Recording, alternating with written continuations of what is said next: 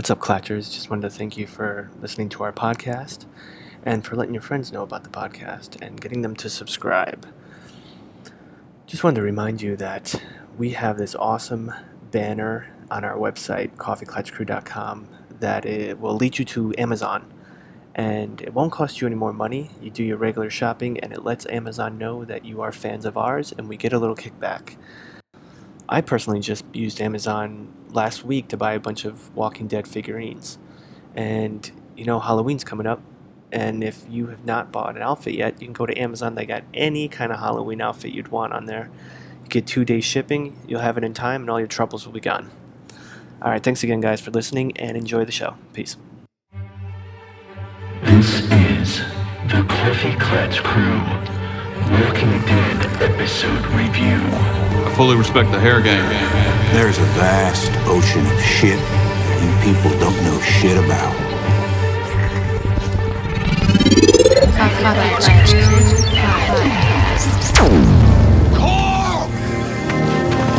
Carl!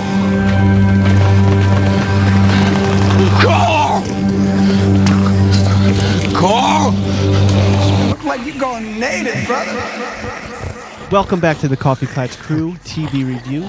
Today we are reviewing Season six, Episode one of The Walking Dead. I'm Jason Pistorino.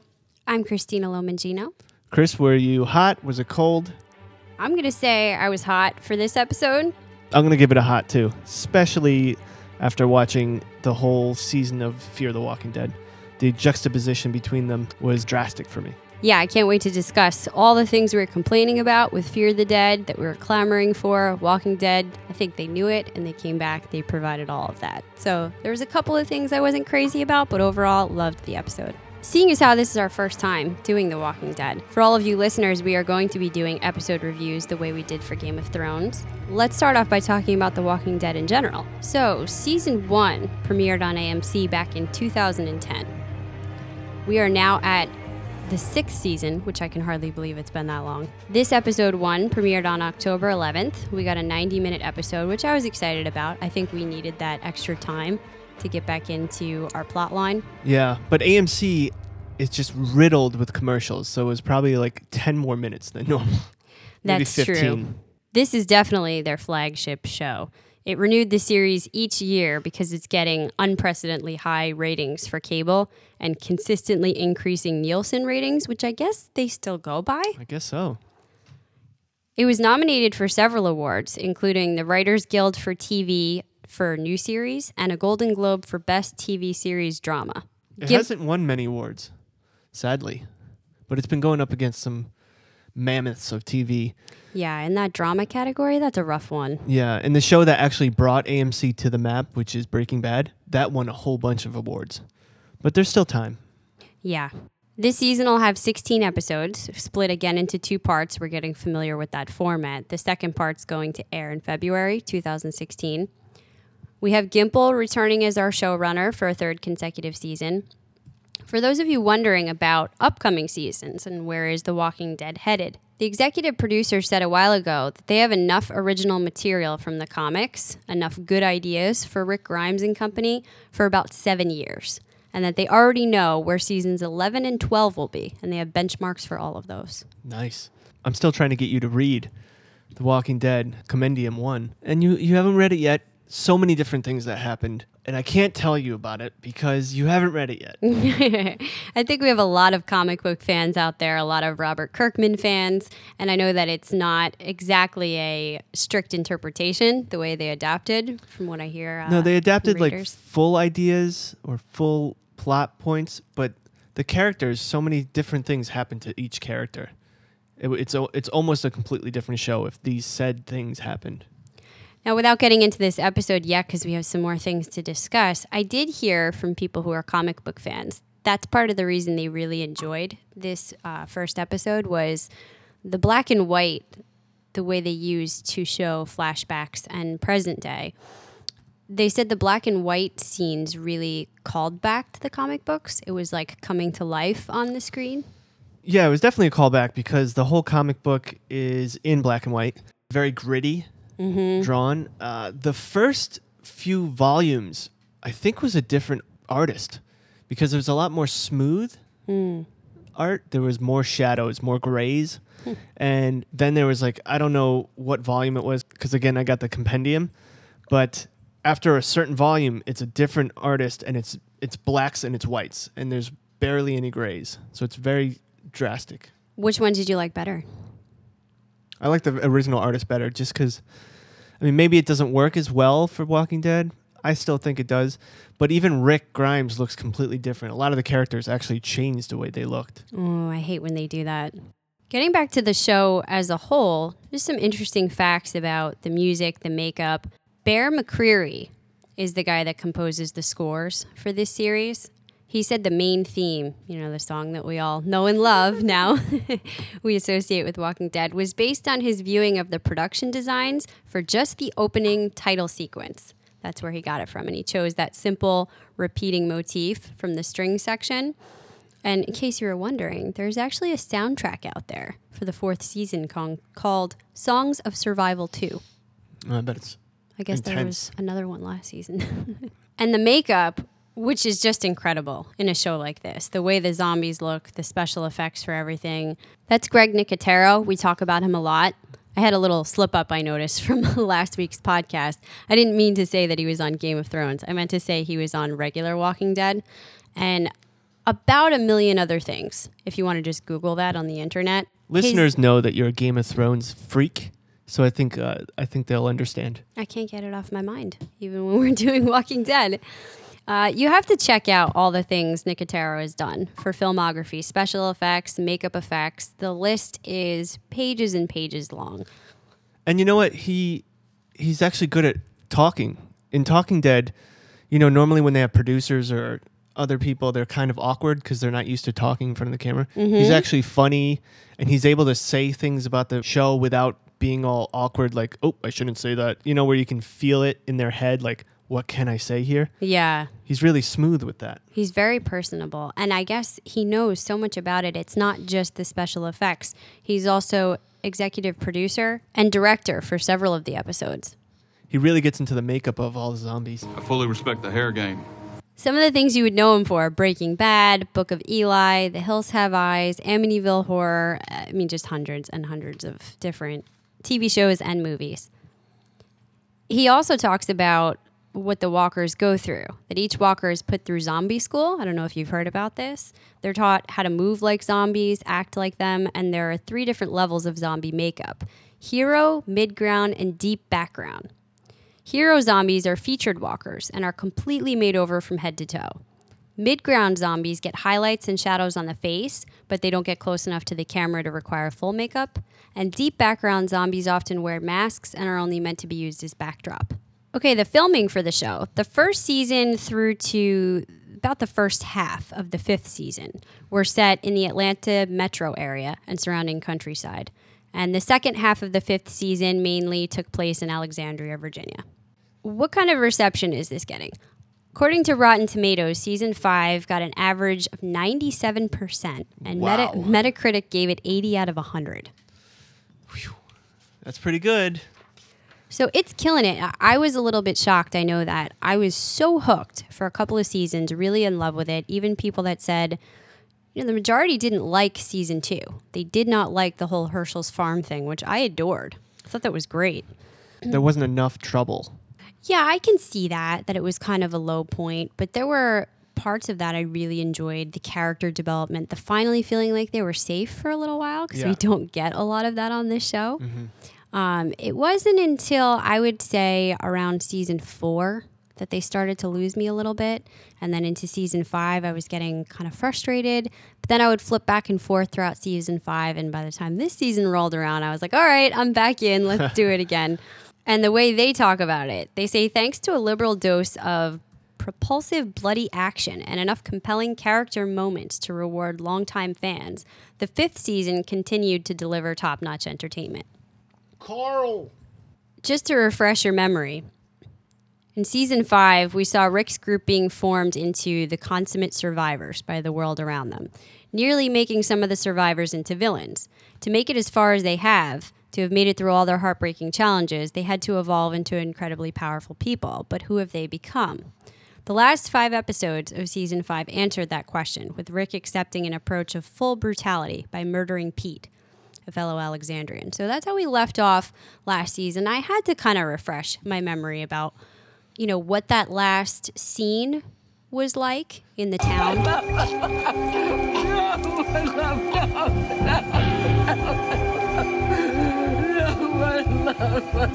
It's the hand! It's in the hand!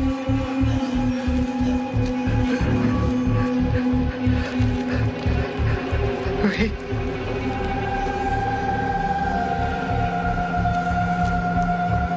Do it.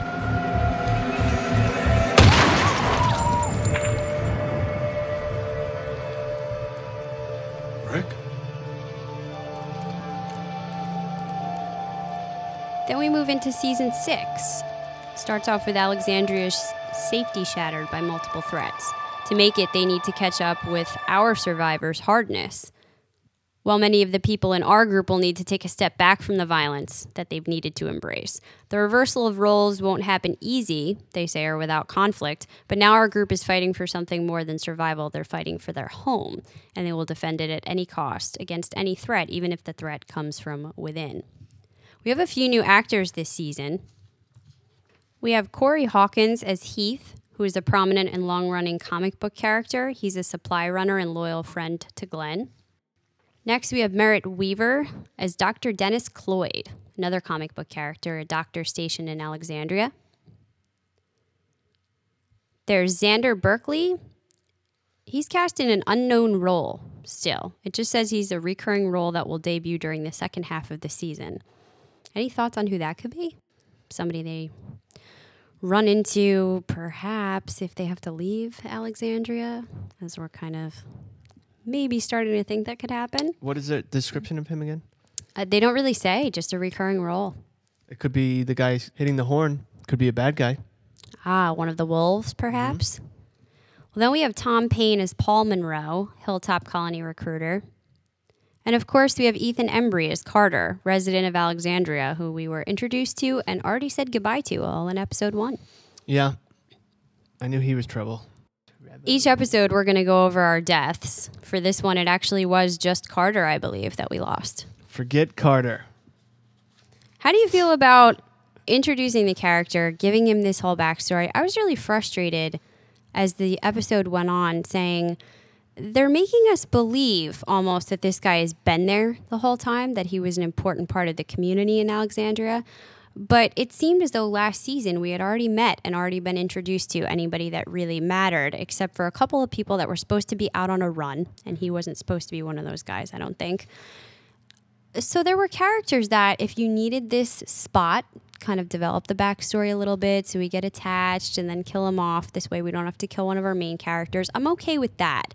But I don't know if I'm okay with introducing somebody totally new, pretending like he's been there all along and he was important just to kill him. Couldn't we have used somebody else from the Alexandrian community? I, I, I hear what you're saying, but at the same time, I don't mind it because he has been there a long time in that community, just not in our headspace. He was out on a run looking for more survivors. Did they say he was part of that group that yes. went on the run? Oh. Because I don't think I remember that. That's right. That would have been easy enough to explain why we hadn't met him. There was only three people in the truck. Yeah, I don't think he was one of them. I am totally lost. I don't know. And we had met enough people that you could have used them. I feel like it was kind of, oh, Ethan Embry, he's a big actor. We want to bring him in. So let's bring him in and play like he's been there all along and we just, you know, we didn't know him yet. But well, he is in another show that's like on its second season. So okay. It might be uh, a money thing. Where they wanted him on that show to get his face more recognizable. Mm-hmm, back in the public eye. Yep. And he's also in a commercial, too, that car commercial where he's looking, he's got a blonde in his car. And he oh, looks at, yeah, the callback to uh, Vegas Vacation. He was in. He was the kid in Vegas Vacation. Yep. So she's like, really? A blonde? And, uh, when he was with his dad who got caught for the same thing. Yep. That's a cute commercial. So maybe that was it. Or we're missing something. Maybe we'll ask Darnell when he calls in. He but was I cute. Didn't, I didn't mind him dying because he was a big enough threat throughout the episode. Oh, yeah. The death I didn't mind at all. And I didn't mind giving him the backstory so we know who he is. I, I just felt the choice of him in that role, having never met him, was a little weird. If we're missing something and you guys know it, let us know. Email us at contact at coffee klatch crew dot com. Let us know, because I'm completely... I must have missed that. I thought he was part of the crew that came in. Ethan Embry, though, the actor, he was cute on Talking Dead. For those of you who watch, you know, everybody's favorite companion show that goes along with Walking Dead, it airs right afterwards with Chris Hardwick. I always found that a fun way to keep living the moment and yeah. recap how you felt. You know, you kind of want to talk about the episode after it ends. That's why we do the podcast. Yeah. He was cute. Like, he was like a fan up there. It was obvious that he was a fan, and he was like overexcited, overstimulated, and like didn't know when to stop talking, and almost said the wrong thing a couple times. That, and he also talked about how he had auditioned for three different roles on Walking Dead before because he was such a huge fan and he just wanted to play a part, and finally he was able to get on as this character. Yeah. Let's talk about the nonlinear effect that they went with with this episode that they haven't done yet this season, going black and white and color. And I, I know that it was used mainly for a tool. It wasn't, you know, it kind of is a callback to the comic books, but it was mainly for a tool because it kind of, it would have been confusing going back and forth because the time frame isn't so different where the characters look so, like, it's not when they were teenagers, so they have long hair and you right. can tell the times are different. So they needed something to delineate what the time frame is. Yeah, definite smart device. Also, for those of us who've been watching Fear the Dead, we were complaining that we needed to see more action. We wanted the big hordes of zombies. We wanted to be hooked very early on. I think Walking Dead really recognized that.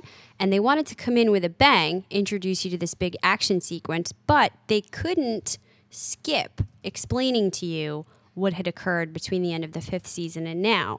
And this is the way they reconciled it. They had us start out in the present moment, seeing this big horde of zombies in the quarry, getting introduced to just a couple seconds of that action and wanting to figure out what was going on. That's in color. And then they cut to the black and white and they start explaining what we missed, yeah. the character moments, the slower moments, the dialogue, explaining to us the sequence of events. And then they start jumping back and forth. Really smart. Uh, initially, I was thinking, how far in time have we gone back? Is this a long time ago? Have we missed a lot of time? Um, very soon on, they show us we're in Alexandria. You get caught up to it wasn't that long ago. It's right after the scene happens at the end of the fifth season and the repercussions of that. I was really confused in the beginning. I was like, oh man, how much did I forget about last season? I had figured we would see right after Rick kills Pete. Yeah. And then we see, you know, right away they're acting out Rick's plan. And uh, it took me a few seconds to realize what was going on. And then I did have that, like, how much time has gone by. But I think they did that on purpose. I started the show knowing, okay, we know we have one danger, that's the wolves. Mm-hmm. And then right away I'm like, okay, they have two huge dangers, immediate dangers or threats. Yeah. And that's the wolves and this horde of thirty thousand walkers. Or yeah, ten thousand, and that was such a great action hook, too, that you didn't quite understand what the danger, what the plot was there. They kept showing this huge group of zombies, so you know that's not good. But they seemed really contained within that quarry and blocked off by the trucks. So it's like, okay, what's the problem? Why can't we just leave them there? And even once that's been explained to us, you know, that they could and will eventually escape that, and they're too close to the town to make this safe. It's going to eventually cause a problem. Right up until the end and through the end, we still don't know what was the ultimate plan to get rid of them. Where were we leading them? You know, Daryl's the Pied Piper. Where is he taking them? How are we going to get rid of the zombies? That's they, true. They still didn't give us that answer, so it was a good way of stringing you along mm. the entire episode, asking questions. We got a couple little glimpses of our side characters in the early flashbacks, which I guess was good to check in with them. We saw Tara recovering from her coma. We saw that Father Gabriel is not trusted by the group anymore because of his betrayal. We see Rick putting more people on watch after learning about the wolves. And we also get a little more of a look at Morgan arriving in the town. Let's talk about the title of this episode, First Time Again. Ha, did Morgan make you think of that? Yes. So, of course, the title of the show comes from when Morgan and Rick are conversing. And you come to find out, I didn't know, I thought that was just Morgan's, like, room. Mm-hmm. But it's kind of like solitary confinement until they figure out, well, Rick's got to see, is he still crazy? Yeah, he's being watched. Yeah. And at the same time now, funny enough, Morgan's thinking, has Rick lost it? Because what he walked in on. So Morgan's on this com- the extreme opposite of where he was. He's all about peace and everyone needs a chance to survive. Something like that, he quotes in the last season. Yeah, he's he's a little bit hard to pin down. They do keep talking about how it's like getting to know each other for the first time again. They're not getting reacquainted because they've both changed so much in this interval between seeing each other. And this is several times now that they've changed a lot. The first time we meet Morgan, he is sort of a regular guy trying to protect his family, looks out for Rick. The second time you meet him, he's completely lost it, off the walls, crazy, killing every single zombie that's in sight. And now he's come all the way back around to sort of zen, sort of peaceful, but there is this aspect of he does understand when things need to get done. So I'm having a hard time following how he views Rick. There were some looks that it looked almost like judgment. Like, Rick, you're going a little too far. I think you might be at the verge of snapping. But then there's other times where it looks like he agrees with him. He's like, I know what you have to do is tough, but you're the man for the job. Yeah. Um, I don't know if they're going to clash in this this new relationship or not. I think they will. That's a great question. Do you think there'll be a showdown with Rick and Morgan? Yeah, we need to find out a little bit more about where Morgan stands. We've seen this new form of martial arts that he's very engaged in, not just as a way of fighting, but almost a way of life. You come to think that it's somebody important that's taught him this. He tells Rick it was somebody he met after they had split up. Mm-hmm. And uh, it seems like his experiences and his relationship with this person have shifted his mental state. And for right now, he's very content to take that step back and let Rick be the leader. This is Rick's community. He has brought them through all of this, and he's going to respect the decisions that he makes. I'm almost thinking that he might eventually start stepping up as the wise Yoda sort of character, mm-hmm. where he's giving his advice and telling Rick what he thinks, but maybe not necessarily a, you know, a showdown or a fight between them. I hope there isn't one. Um, but also, first of all, before I forget, I'm, I hope they do flashbacks with Morgan and we get to see who taught him how to fight and how he went from that crazy, insane dude who lost his son to the Morgan we know now. Yeah, talk about what would make for great webisode side story. You yeah. know, Morgan, since we last saw him. Totally. And also, so yes, I, I just, I see it building. That's my issue is, you know, when Rick, uh, Morgan tries to hand the shovel and he's like, you know, we're going to bury him. You're not that guy who would just drop him off. Mm-hmm. And he's like, you, you don't know me. Because he's, he's like, I know you. You'll bury him with me. Yeah, and, and I didn't see anything wrong with Morgan saying that. It was almost no. a bit Herschel-like of, pushing. Uh, I'm not judging you, but I want to keep you grounded. You, you're going to have to do hard things, but that doesn't mean you need to completely u- lose your humanity. Um, you can maintain some semblance of that in the face of a difficult world. However, it's more of Rick's reaction to that. It's mm-hmm. very harsh, you know, like, you don't know who I am. You don't know what I've had to do, and don't look at me like the person I used to be. I'm not sure why he's feeling so abrasive about these confrontations. Right. It seems he's very emotional, but what worries me more is it's not just Morgan. You're also getting Michonne coming in at weird times. She hasn't really been saying much, just sort of in the background when Rick is making these Uh, difficult, quote, bad decisions, and kind of giving these looks like I don't yeah, know that she said, approves. Mm, I think she's already said she's with him no matter what.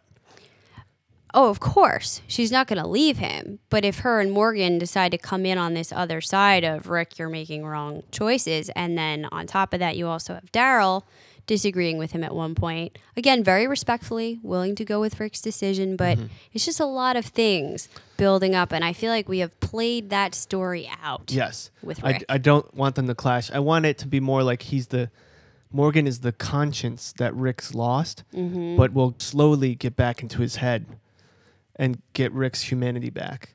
One of the key quotes of this episode where he says, we don't bury, he's a murderer, we don't bury murderers in here. And he said, Rick, you're a murderer. I'm a murderer. Mm-hmm. We all are murderers now. So that that's his conscience. I just hope it doesn't clash. I don't know. And again, just yeah, there, and there's a lot of times where we, we feel, and this is probably intentional, right? How enough is enough towards Rick when statements like that are made. We get it. We get that this is not something he would want to do if life was normal. This is not in his typical character.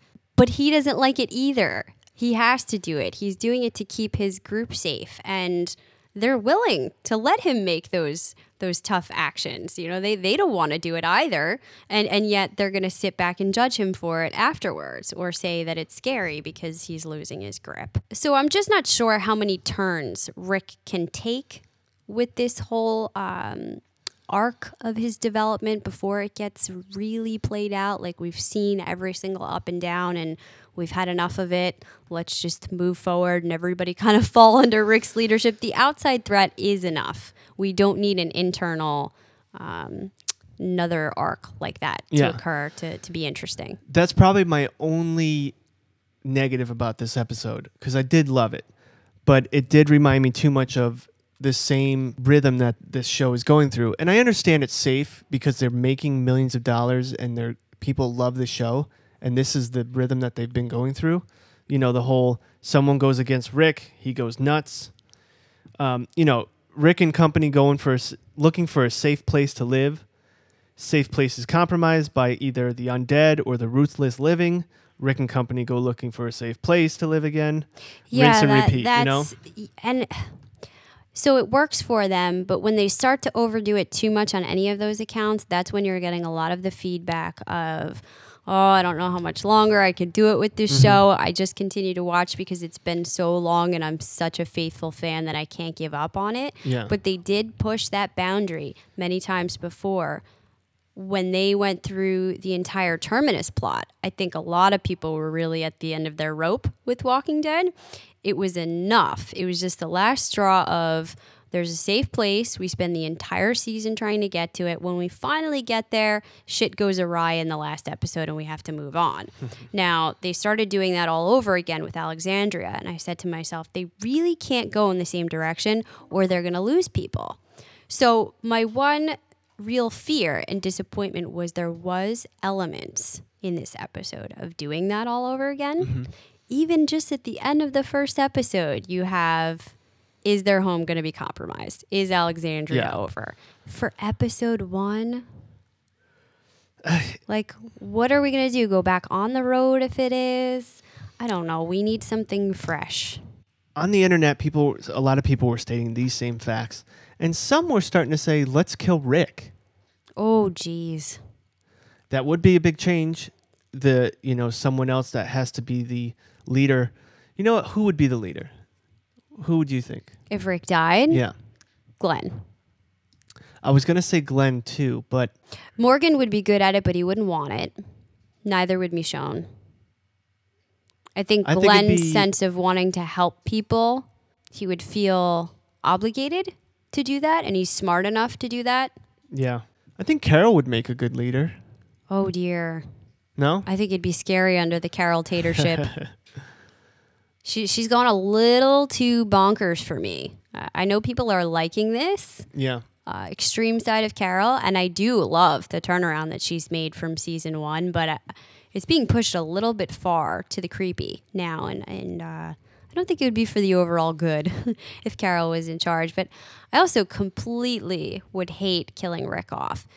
People talk a lot that they have been careful not to dig too far into the core group of characters, killing off too many people that are too close. Mm-hmm. But if you think about it, we have lost quite a few of our pretty main oh, characters. So many. People that we forgot about when we were watching the marathon. I was like, oh my God, I forgot they were a part of the group. Starting off with Shane and Lori, right in the inner circle. Yeah. So, Tyrese. I mean, the, the list goes on. I think that Rick is a symbol. Mm-hmm.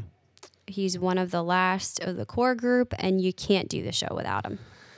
But where do they go now? Because you're right. I don't want them to have to leave and then go again, go searching again for another place. But mm-hmm. what kind of a show would it be if now we just have them in this neighborhood and they just have people conflicts? Yeah, well, people, uh, they didn't like the It's All Safe for too long on Herschel's farm. I did. I wouldn't mind seeing a little bit of safety and, and rebuilding and some new stuff on that. We also had the interpersonal stuff occurring at Woodbury, where we had mm-hmm. the governor. And some people are saying, could this be that situation all over again, where Rick becomes the new governor and Alexandria is the new Woodbury? If we're going to take Rick to the extreme in personality, that could be kind of a cool path to follow. Oh, I hope not. Personally, I would like to get a little more of the global view. I said this in Fear the Dead, but I'm going to repeat it in Walking Dead. Maybe it's more likely to happen here. When they had their run-in with something bigger, and they got to the C D C, and they were hearing from that scientist more about what was happening to the world, mm-hmm. I wouldn't mind another storyline like that, perhaps. Get them out of the on the road, come to a place, try to rebuild, leave. Yeah. Change it up a bit. Let me ask you, do you think that Father Gabriel Stokes is like back to normal now? Because they made it sound or seem like he was. No, I don't think they made it seem like he was back to normal at all. We left off season five with him opening the doors and letting the walkers in. And we open up season six with the whole town not trusting him because they know that A, he did that, and B, he was trying to sell his group down the river when everybody really is kind of liking the group now and, and making peace. Maybe I read too far into that one scene where he was digging the graves. Just like his body language feel felt back to normal to me, but I probably just read too deeply into that. You know who I am worried about? Sasha Williams. She was cracking the end of last season. She was, but talk about making her seem back to normal. She seemed to have a big turnaround where we're seeing her in this episode be a little more of the stable one when she's in the truck with Abraham and he gets out and he is now the one cracking, acting strange, putting himself in danger and laughing almost hysterically, manically when he gets back in the car. She's looking at him like, dude, you're losing it a little bit.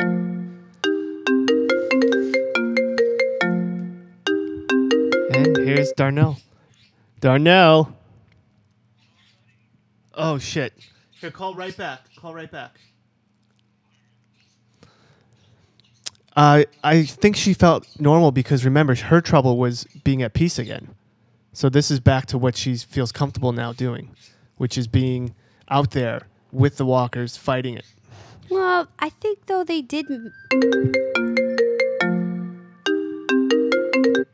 Going on, world move. Thanks for calling in, man. It's been too long since we've had you on. Uh, I know, man. Sorry for the lateness. Uh, we had a little dilemma at work, so I got, I got out. So I was like, I was going to eat first, but I was like, no, let me do a podcast, call real quick in, you know, for thirty minutes. I think that it's more than that with Sasha. For some reason, she has come to a sort of reconciliation. She, I guess, is more genuinely at peace and is able to look at Abraham and notice that he is the one cracking now. He's about to lose it and needs to be reined back in, similar to how she did in um, season five. Okay.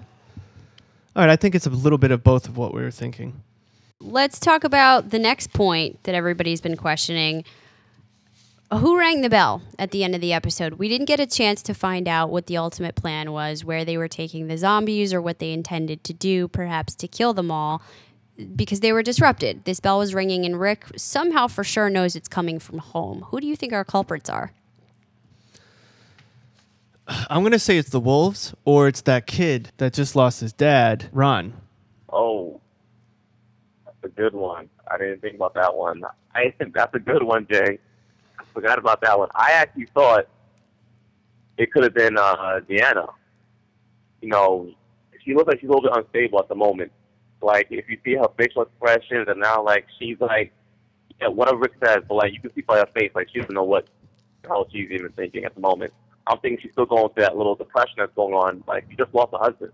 I'm thinking maybe she, she did it. I feel like it's just too cheesy to be like, oh, or cliche that it's the wolf pack.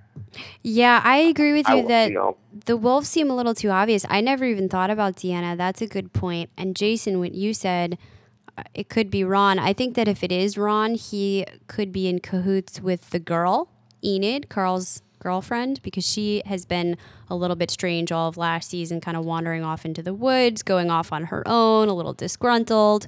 Perhaps there is something happening with the youth at Alexandria.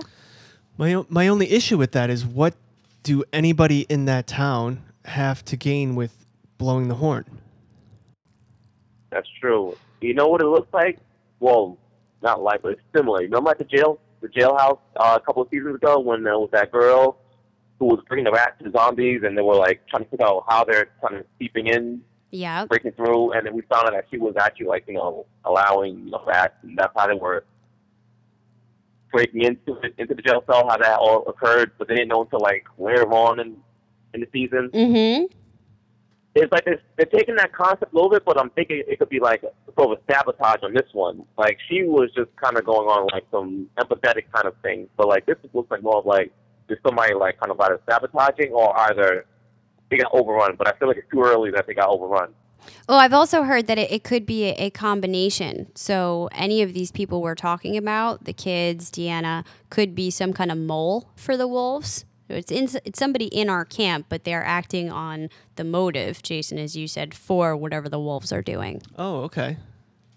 I can see that.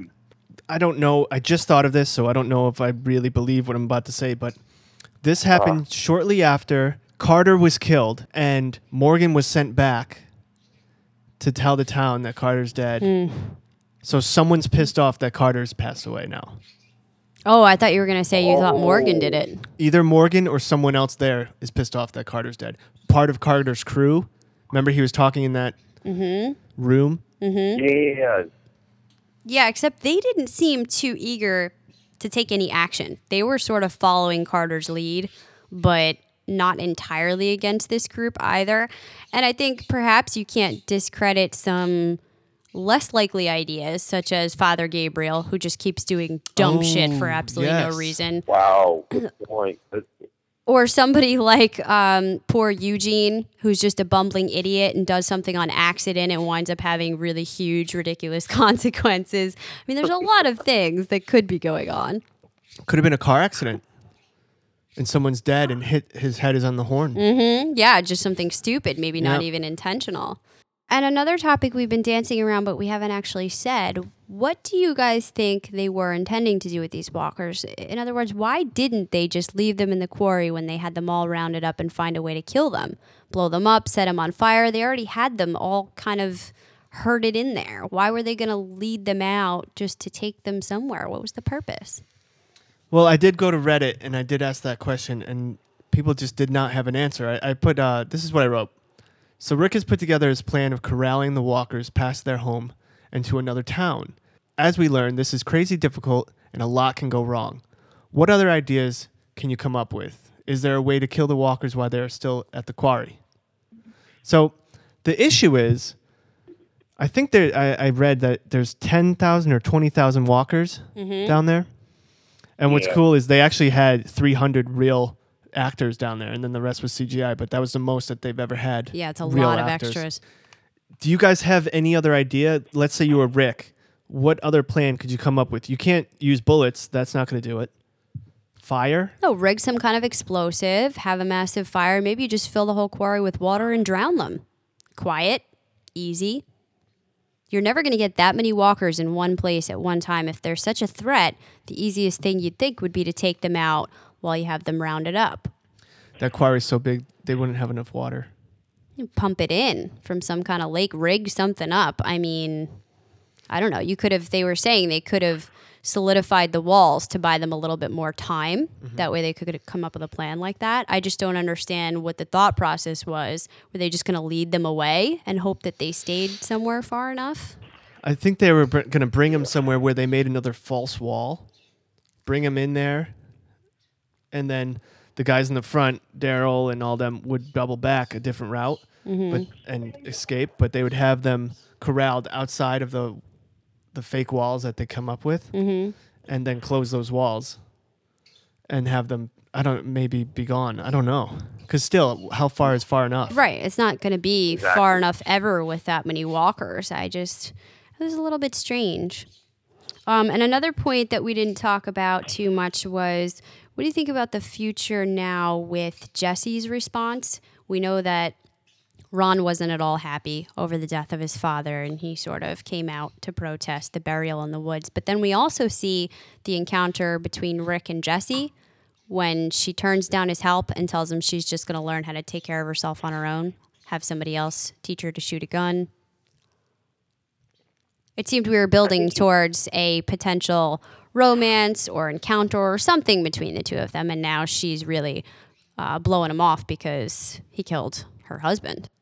Yeah, I think the romance part is going to probably happen, I think, the second half of the season, but I don't think it's going to happen anytime soon. I think she's initially now going, like, I think he's a little bit off the hinges now. Like, I think the way how they play that scene where, like, he picks up the gun and he's, like, about to teach, and he, she goes, like, straight, like, oh, I'll, I have someone that's going to teach me how to do it. Uh, don't worry, I'm going to teach them how to do it. I won't fight. And, like, he drops the gun down. Like, I feel like that's like, symbolic of, like, okay, like, it's, we're not going to be together right now. Like, I'll take a step back at the moment. Like the little hidden imagery behind that scene. It was just it was just him dropping the gun. It was him just dropping. Like, all right, we're gonna. I'll take a break if you want to take a break at this moment. That's what I saw. You know, that's what I I saw from that scene. Like the words without words. That, you know what I mean? That, yeah, she almost seemed more scared and disgusted with Rick than she ever had with her husband. Yeah. In that moment. But she just saw her husband kill the leader's what husband. Yeah, and he clearly was not a nice man or husband. He was abusive. He had a lot of issues. But I think whatever she's seeing in Rick frightens her more. And she doesn't like the way he handled it or the way he's going to try to step in now and sort of be a substitute father to Ron or, you know, hubby to her. She's not feeling any of that. It's like, all right, I'll fall in line under this new rule and I'll teach uh, myself to shoot and defend myself, but not with you. With someone else. Darnell, do you think Rick guys, is a bit... Uh-huh. What's that? No, I was going to say, you guys uh, mentioned the little hidden Easter egg that was in the episode with uh, Morgan and Michonne? No, go for it. Oh, man. All right. The scene looked like it had no like part in the episode whatsoever when they were like, it was Morgan, Rick, and Michonne, and Morgan telling Michonne, like, you could eat that in my lap. Cookie bar, and he's like, this one has one more left at the house. Oh, the candy and bar. She's like, huh? Yeah. That was in relation to an episode that happened, I think it was last season or the season before, when they went back to his house. Remember when we went back to Morgan's house and he was gone? That's when and he went nuts. Chewing, and she was chewing on a bar, and he goes, Rick goes, oh, you can eat some stuff. And she says, it says welcome. It was referring to that incident. Yes, yes. He came back to the house. Like, yeah, he came back to the house until he remembered he had one more bar left. Oh, I don't even remember so, that. Oh, you, did, oh, you yeah. didn't know where that was coming from? No, I, I didn't see the relevance of it till just now. It's so funny that Morgan remembered, because that was t- some yeah. time ago. And how did he know to ask her? It was very ridiculous. He was still around the area, I believe. Then. He must have been still around the area that he knows that like she was probably chewing or something, or like he's seeing them. Go ahead and even ask that question. So uh, one other little group story that we have left to talk about is Glenn. And we see they have this diversion mission going on while the rest of the group is carrying out the main goal of leading the walkers away. They come upon that building where they have to take out the walkers lest they start making too much noise and divert the whole pack off of their course. Mm-hmm. It was interesting, the interactions here. You know, Glenn was really trying to step up and be a leader. The plan wasn't necessarily working out so well, and he did not want to trust Nicholas to help them initially. But it winds up being that Nicholas saved Heath uh, being bitten by a walker. Mm-hmm. And there seems to be some kind of trust build up there and a little bit more of a camaraderie when they come back. Well, there's not trust yet. Glenn keeps looking at him weird, and he didn't want him to go with them out yeah. there. Oh, yeah, for sure. He was against it in the beginning. He wouldn't even let him come in and help them kill the walkers. Oh, but you first. mean towards the end when towards they're at the that end after building. He saved them, he because Nicholas saved Heath from being bitten in that scene where That's he right. finally yes. stepped in, and Glenn gave him a look of maybe. I I yeah. trust you a little bit more now. And he did also say, listen to Glenn. He's been out here for years when we weren't, and he knows what he's doing. Mm-hmm. So he definitely got, he's definitely, um, Glenn definitely got his respect. So I think it's a matter yep. of time, but Glenn will slowly learn to respect, uh, trust him, and maybe respect him too. And uh, what about Heath's role? Because he's he's a relatively new introduction here this season. Uh, what do you what do you think he's going I to? I think his role is going to grow, but I think he's going to be one of the people that they kill off. Oh, really? Yeah, but his role will gr- grow, so it means something when he does die. What do you think, Darnell? Do you see death in the future for Heath? You know, I don't know, man. Like, I see, I see him lasting at least a season. Like, he he has that, that possible side role leadership. I don't know, from the bottom. Mm-hmm. I agree. Yeah, I think he could become how, yeah. some something of a bigger character. He doesn't seem like the other character. Um, remember the one that was from uh, last season? And Noah. Noah, is that yeah. the one you're talking about? The younger kid? Yeah. I knew he wasn't going to last for, like, the next season. Like, just based how, you know, his, his cowardice at moments and, like, little shakiness. But this kid, this kid, he, he seems like stern. He's, like, methodical, analytical.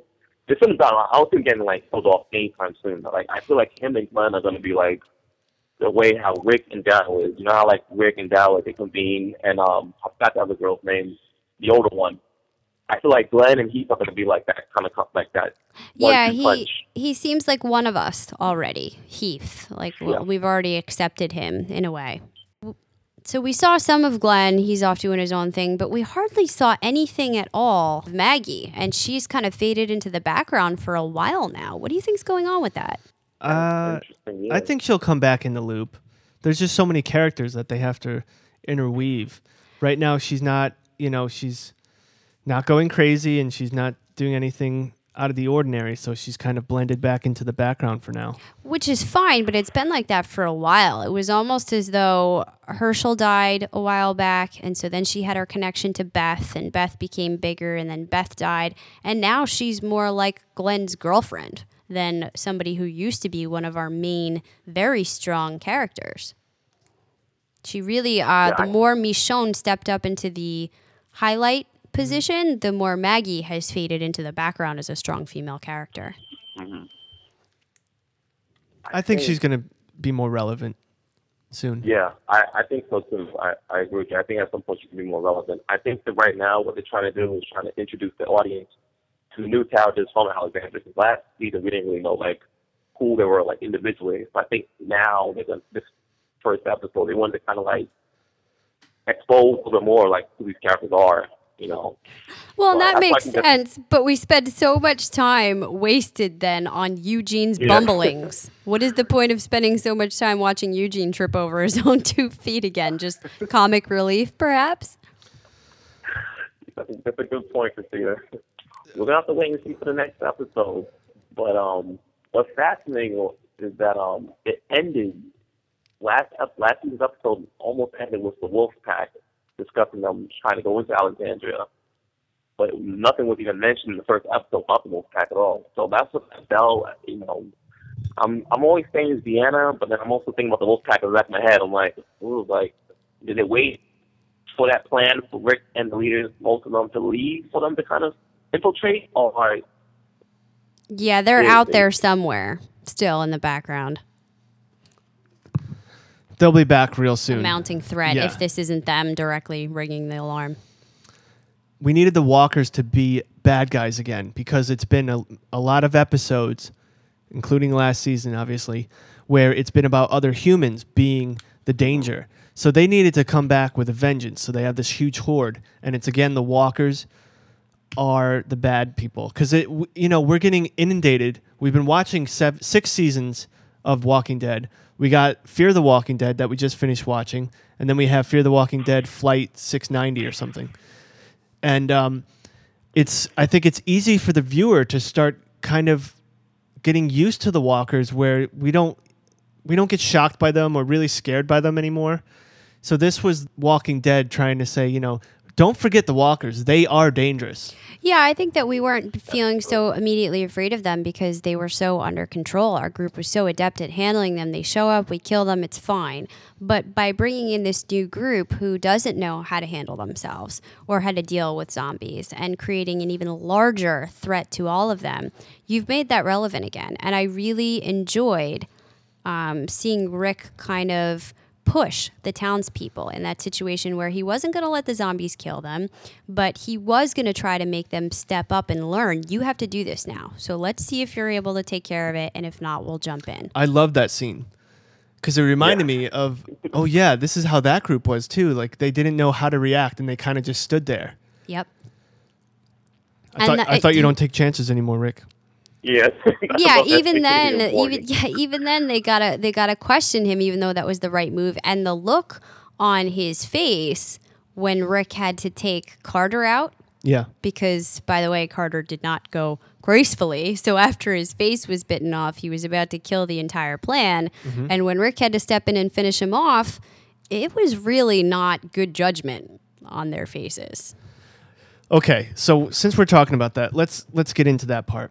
One, I knew Carter was trouble because of the, well, obvious. It was obvious when he was in the office or in that house talking about we need to kill Rick. The meeting, yep. But also before yep. that, when they just showed the way Carter looked at them in disdain, mm-hmm. I was like, this guy's going to be trouble. I didn't know it'd be this quick. But then him screaming, "Do you, what do you guys feel? Do you feel that Rick did the right thing? By killing him, you mean? Yeah. one hundred percent. What else were they going to do? He, he was, was going to turn. Anyways, right? He was going to die. He was in pain. And he was ruining the whole plan. But yet they looked at him like, how could you do that? Rick, that is. Exactly. What was Morgan... Why... What did Morgan have to, to be upset about? I don't understand. I don't know. What should he have done? Was it the fact that it was so easy for Rick to do it? That he saw that it, it really wasn't. He didn't... tried to shush him for like... It felt like five minutes, but it was like maybe fifteen seconds. But I was like, just shut him and up. That guy was really go- going on and on. I was like, oh, come on, dude. Mm-hmm. Just be a man and stop ruining the entire plan here. But you know what? We all, we all have to remember that um, Morgan still sees the memory of Rick, how he saw him a couple of seasons ago. Like, Rick went through a lot of stuff.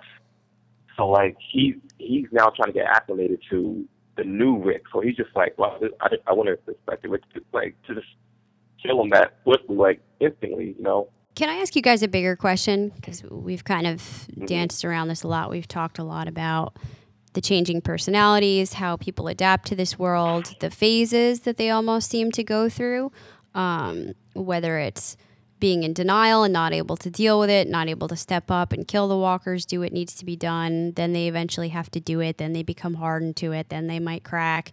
It's this whole um, series of levels to learning how to live in the, the post-apocalyptic world. What do you think the ultimate end result is? What do these people look like, say, five years down the line when they've finally gone through all of the phases and this is what it is, this is what it's been for a long time? What does that person look like? Who is the new survivor? Quick to make decisions, very determined, resilient, obviously able to fight. Like, is it just a bunch of Ricks running around, or no, do you have to get even no. worse, that we're more like animals, and that's the only way to be, with no conscience and no humanity? No, just set, just no, there's lines. You know, if you're bit, you're dead. You know, if you're bad for the group, you're casted away. Right, because that's pretty much where Rick is right now, right? Right, but it doesn't really work when everyone else are pansies. Well, I think that's my point. Either if that's what it's going to be, everybody else needs to kind of come on board, or Rick's wrong, and we need to figure out what is the right way to be. I think Rick is a little overboard right now. He's a little extreme, but Rick is a survivor, and other people have to have some learn some of the qualities that Rick has in order to survive, or they will end up dead. Yeah, yeah I don't. I, think, I agree with him. I don't think he's overboard at all. Yeah, I don't think so either. Do you guys think? Cause let's be real here. Alexander's not going to stand tall forever. Um, so you know there's going to be a certain point in time where it, um, it's going to be breached. Do you think the people living there now, not um, not Rick Gang, but like the new people he's trying to teach that's living there, like Heath and the people, Deanna, these guys, how to shoot, how to shoot a gun, how to prepare themselves. Do you honestly think they're going to be ready when shit hits the fan and like Wolfpack comes in and the zombies start tearing like shit up into the, into their own home? Do you think they're going to be prepared to like fight how Rick and his crew have been fighting for like the past four seasons? I think that they're they're weeding them out now. That this is this is almost like the selection process, and Rick is training them all. And either gonna they're gonna get to the point where they can, or they're gonna be killed along the way, or in the showdown. And what you're gonna have left is the survivors, maybe adding a little bit to Rick's group. Rick's group bulks up by a couple of um, survival of the fittest who who wind up joining. Is he gonna like? Have Morgan to go help them, or he's going to be like, no, let them fight. And yeah, and I don't watch. I don't think he's going to have to weed them out at all, and I think he came to that realization himself in this episode where he said, uh, you know, I, I just I just discovered it. I don't really have to do anything about these people that aren't going to step up or that are acting like idiots because they're going to die anyway. Mm-hmm. He was referencing That's people right. like Carter. Yeah. Like, they will get killed by this world. So I actually don't need to be the person that makes that hard decisions. Um, nature, the world will do it for me. And so whoever's left will inherently be the strongest that will be able to kind of step up to Rick's group. Let me ask you, Darnell, do you think the priest has turned around since last season? Do you think he's back to normal, or do you think he's still going to be up to his weirdness? I think after last season, I think he kind of made amends with, like, you know, with his past, what he did. They showed that glimpse of him and, like, breaking down. I, I honestly think this is, like, him trying to turn a new page, a new leaf. And he really wants to help. But you obviously know why Rick doesn't want him to help. Like, they, they got screwed over a couple of times, you know, last year. Yeah, he's year, already so. spoiled the water. But I, yeah, so you know what? I, I won't be surprised if he makes, like, a, a really good save. When I mean by a save, I mean, like, he kind of, like, save someone, you know, when they're about to get, like, bitten unexpectedly or in a jam. Like, I'm, I'm waiting to see that role where, like, they're in a tight jam. He comes in and stays in them, you know. So I'm, I could see that in the, you know, the foreshadowing, but I could be wrong. Yeah, I think it would take something epic like that because the group does not trust him now. And I don't know that he, even if he feels bad for what he's done, has it in him to be any stronger or more heroic than he is right now, which isn't very great. So I think we either see him um, turn cloak again or die. That's my prediction. Yeah. You know, I want to talk real quick about Eugene. I used to think he was the most annoying character. He bothered me. Oh, yeah. It was actually like whenever he was on, I was like, oh, this guy's such an asshole and an idiot. But he's kind of like, he's funny now. You did? Yeah, I was just saying about how why did they spend so much time on his bumbling antics, and maybe it's just for comic relief because things are so, so tense. Well, I thought he was always bumbling. He was, but we got so much more Initially, yeah. time spent on him in this episode when there was so much to review. Mm-hmm. There was a lot of time put into just his, you know, being clumsy and being an idiot. And it didn't really serve to teach us more about his character. So I feel like the purpose had to be Well, a little bit of comic levity. relief. But also the actor, yeah. Josh McDermott, he's actually a comedian. Yeah, he is. He was on the he's Joe Rogan podcast. That. He's a nice guy. Um, I don't know. I, I want him. We need some comic relief. I want him to be funny like that all the time. Hey, it's good to see someone like me. I fully respect the hair game. Do you guys think with Eugene, right? This could be, this is far fetched, but it looks like it could be. Do you think it could be a possible romance between Eugene and the girl um, who just came out of the uh, coma? Oh, I'm, I'm sensing something. I don't know. Tara, I, I yeah, well, wrong, that's but. that's been going on for a bit now, right? But I, I think it's one-sided. I don't think she's feeling it that way. Oh, not yet, right? Not yet. Yeah, maybe if, if Eugene grows a little more this season, it could be a possibility. And now it's the time of the podcast where we give our reviews, one through ten. And since it's The Walking Dead, we're going to be doing Walkers. ten being the best show in the world and one being the worst. Okay. And Christina, what are your grades? Okay, so I'm going to give Season six, Episode one, eight point five Walkers. That's pretty good, especially that's our highest so far. It's by far my highest grading for anything we've reviewed. I was very happy with it, save for a few things, and those are still up in the air anyhow. I'm going to go with eight point seven, only because I don't want to start giving nines and tens so quick. point seven. Can you do a point seven, Jason? Creep it up. Yes. I thought we could only do point fives or zeros. This is C K C, and this is our podcast. We make the rules. Okay, so it's it's basically a walker with just one arm chopped off. Exactly. And the reason why I give such a high score was many factors. They started with a bang. This is the most amount of walkers we've ever seen. Right away, we had two prominent dangers, which was the wolves and now this big horde. And how do we get rid of this problem? And this was a different kind of issue than they've had in the past. The way they had to go about it with corralling them through a town. We've never seen that before. So that's not a repeat, which I loved. And I love the way the character analysis.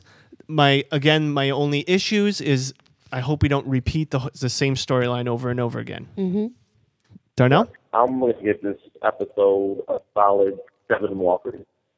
Just because I felt they could have not done that plan of taking all those walkers into this maze trail when they could have get a, a whole bunch of maybe pop like gasoline and kerosene oil and just like lit the whole batch on fire, you know, in that pit, you know, but I guess you gotta make it entertaining, you know, purposes. But I'm gonna give it a solid seven now. It's the first episode. I wanna get too nasty and be like eight, nine, and then like it could be a nine, ten worthy down the line. So I'm gonna give it a solid seven for now.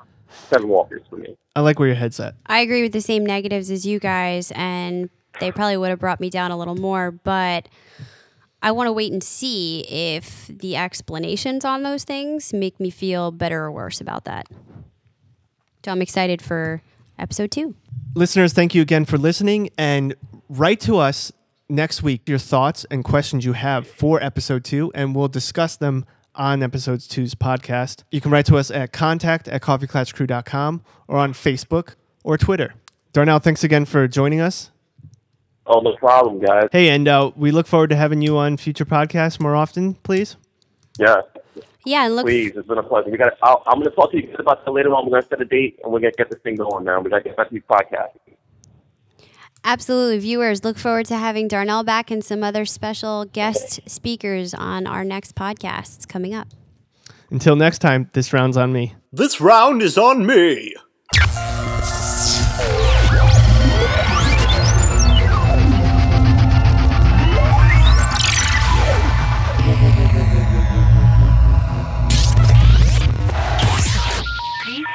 Try again.